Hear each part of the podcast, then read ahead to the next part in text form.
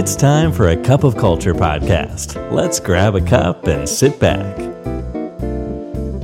ในเวลาจิบกาแฟคุยกันเรื่องวัฒนธรรมองค์กรกับ A Cup of Culture แล้วนะครับ สวัสดีครับ ขอต้อนรับคุณผู้ฟังเข้าสู่กาแฟแก้วที่ 268 กับผมจุลดิตดิษยนันท์ครับ หัวข้อที่ผมจะพูดในวันนี้เนี่ยภาษาอังกฤษใช้คำว่า O but go นะฮะ คือเรื่องของอาการเบิร์นเอาท์หรือว่า หมดไฟในการทำงานนั่นเองนะครับ วันนี้อยากจะชวนทุกท่านมาเรียนรู้ความสำเร็จจาก Boston Massachusetts General Hospital หรือเรียกสั้นๆว่าโรงพยาบาลบอสตันเนี่ยแหละนะครับ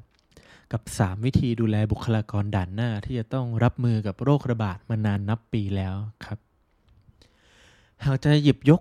อุตสาหกรรมหนึ่งขึ้นมาที่บุคลากรจะต้องเผชิญกับความเหนื่อยล้า แล้วก็สุ่มเสี่ยงต่อการหมดไฟมากที่สุดในยุคของโรคระบาดโควิด -19 นี้เนี่ยทุกท่านคงจะเห็นตรงกันกับผมนะครับ ว่าจะต้องมีกลุ่มของบุคลากรทางการแพทย์ด่านหน้า อยู่ในลิสต์ลำดับต้นๆอย่างแน่นอน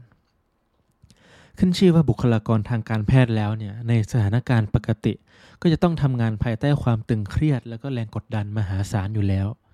แต่โควิด -19 เนี่ยก็ได้เข้ามาทลาย ขีดจำกัดเดิมๆ แล้วก็ผลักดันให้บุคลากรเหล่านี้เนี่ยเข้าไปสู่สถานการณ์ที่ตึงเครียดยิ่งกว่าเดิมนะฮะ ในฐานะผู้บริหารหรือฝ่าย HR ขององค์กรเนี่ยคุณจะป้องกันไม่ให้บุคลากรเหล่านี้เนี่ยหมดไฟหรือล้มหายตายจากไปก่อนได้อย่างไรนะฮะ วันนี้ผมขอนำเสนอเรื่องราวที่เกิดขึ้นจริงณนะโรงพยาบาลบอสตันแห่งนี้นะครับ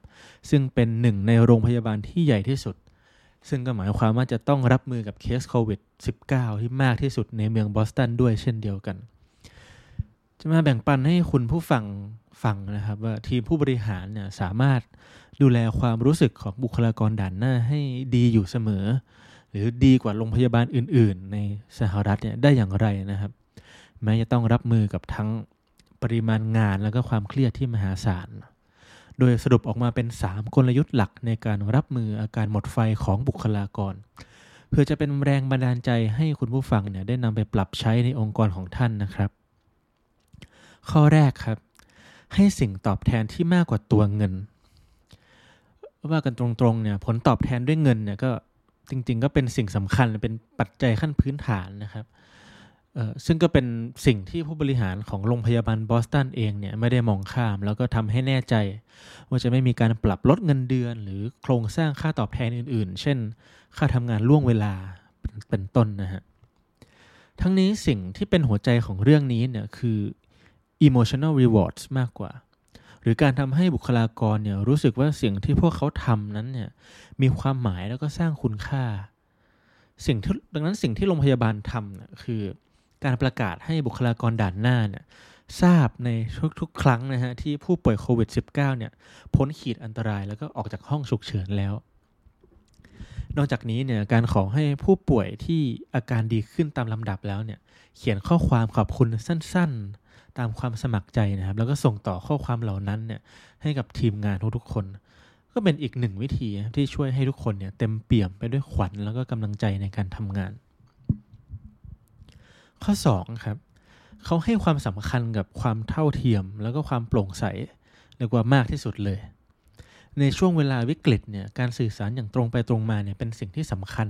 มาก ๆนะครับ ทางโรงพยาบาลเนี่ย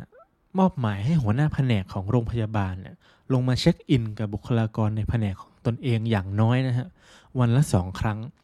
เพื่อถามไถ่แล้วก็รับฟังสถานการณ์ที่เกิดขึ้นจริงในแต่ละวัน นอกจากนี้ก็มีการจัดประชุมแบบ virtual กับผู้บริหารสัปดาห์ละหนึ่งครั้ง เพื่อให้บุคลากรทุกๆ คนในทุกๆ ระดับเนี่ยมีโอกาสได้พูด ได้ซักถามหรือว่าแบ่งปันแนวทางการทำงานที่เป็นประโยชน์ระหว่างแผนก ในทางกลับกันเนี่ยผู้บริหารเองก็สื่อสารอย่างตรงไปตรงมากับบุคลากรนะครับถึงนโยบายที่ถ้าเป็นช่วงพีคๆเนี่ยเรียกว่าเปลี่ยนแปลงในรายวันเลยก็ว่าได้ว่าทำอะไร ทำอย่างไรทำไปเพื่ออะไร เหตุผลของทุกๆ การตัดสินใจที่เกิดขึ้นคืออะไร เหล่านี้เนี่ยก็ถูกส่งต่อไปยังบุคลากรทุกๆ คนอย่างตรงไปตรงมา อันนี้เป็นเรื่องของออความโปร่งใสในการทำงาน ในเรื่องของความเท่าเทียมเนี่ยโรงพยาบาลก็จะไม่ให้สิทธิพิเศษแก่กลุ่มบุคคลใดบุคคลหนึ่ง โดยเด็ดขาดเลยนะฮะ ยกตัวอย่างเช่นอุปกรณ์ทางการแพทย์และวัคซีนเนี่ยก็จะถูกจัดสรรแล้วก็ส่งมอบตามความจำเป็น ไม่มีการแบ่งแยกด้วยตำแหน่งงาน หรือว่าความอาวุโสนะครับแต่แบ่งความจำเป็นว่าถ้าคุณเป็นพนักงานด่านหน้า แม้จะอยู่ในระดับอายุงานแบบเริ่มต้นหรือเป็นฝ่ายเรียกว่าระดับปฏิบัติการเนี่ยแต่ถ้าคุณต้องแบบสัมผัสแล้วก็พบกับผู้ป่วยเป็นประจำคุณก็จะต้องได้รับการจัดสรรอุปกรณ์ต่างๆ ก่อนนะครับ แม้กระทั่ง ระดับผู้จัดการแผนกกับพี่แม่บ้านเนี่ย ก็จะได้หน้ากาก PBE แบบยี่ห้อเดียวกันมาตรฐานเดียวกัน ไม่มีการแบ่งว่า ของผู้บริหารจะต้องมีคุณภาพที่ดีกว่า อะไรอย่างนี้ไม่เกิดขึ้นที่นี่นะครับ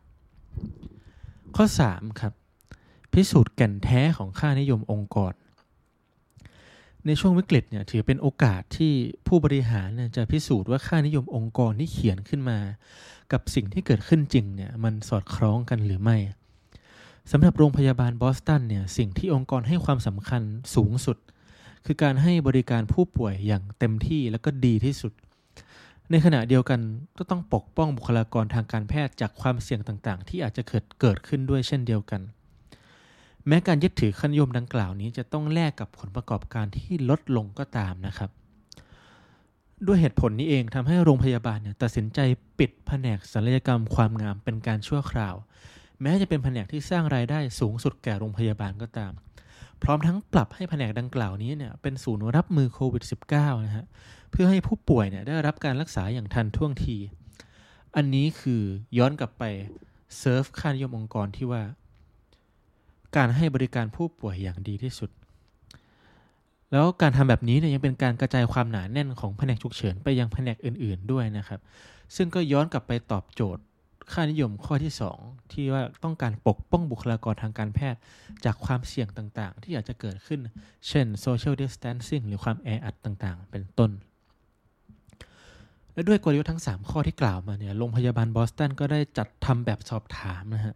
ขึ้นมาเพื่อวัดความพึงพอใจของบุคลากรทางการแพทย์ ต่อนโยบายดังกล่าวที่นำมาประยุกต์ใช้ โดยผลสำรวจเบื้องต้นเนี่ยชี้ว่า แม้การหมดไฟของบุคลากรจะเพิ่มขึ้นกว่าช่วงก่อนโควิดก็ตาม แต่เมื่อเทียบกับโรงพยาบาลอื่นๆ ทั่วสหรัฐแล้วเนี่ยบุคลากรของโรงพยาบาลบอสตันมีอัตราความเครียดที่น้อยกว่า และมีจำนวนไม่น้อยเลยนะครับ ที่มีความพึงพอใจต่ออาชีพของตนเองเนี่ยเพิ่มสูงขึ้น ซึ่งก็เป็นผลมาจากภาวะผู้นำที่เข้มแข็งของทีมผู้บริหาร การสื่อสารอย่างตรงไปตรงมาและทั่วถึง ตลอดจนการจัดสรรอุปกรณ์ป้องกันและวัคซีนอย่างมีประสิทธิภาพนะครับ สุดท้ายนี้เนี่ยแม้ว่าการจัดการกับอาการหมดไฟของพนักงานจะไม่มีสูตรสำเร็จตายตัว แต่เราก็พอจะมองเห็นหลักสากลบางอย่างผ่านสิ่งที่โรงพยาบาลแห่งนี้ ปฏิบัติต่อบุคลากรของตนเองอยู่บ้างนะครับ ไม่ว่าจะเป็นความใส่ใจในการสร้างสภาพแวดล้อมการทำงานที่ปลอดภัย หรือการสนับสนุนบุคลากรให้ทำงานได้อย่างเต็มที่ในทุกๆด้าน ซึ่งเป็นสิ่งที่สามารถนำไปปรับใช้ได้กับทุกอุตสาหกรรม ดังนั้นหากเรามีความมุ่งมั่น และก็ตั้งใจที่จะสร้างพลังบวกให้เกิดขึ้นในองค์กรแล้วเนี่ยมเมล็ดพันธุ์แห่งความคิดสร้างสรรค์และความยึดโยงต่อองค์กร ก็จะสามารถผลิบานได้แม้ในยามที่วิกฤตที่สุดนะครับ วันนี้กาแฟหมดแก้วแล้วครับ อย่าลืมนะฮะ ไม่ว่าเราจะตั้งใจหรือไม่ก็ตาม วัฒนธรรมองค์กรมันจะเกิดขึ้นอยู่ดี แล้วทำไมเราไม่มาตั้งใจสร้างวัฒนธรรมองค์กรที่เราอยากเห็นกันล่ะครับ ขอบคุณครับ And that's today's Cup of Culture. See you again next time.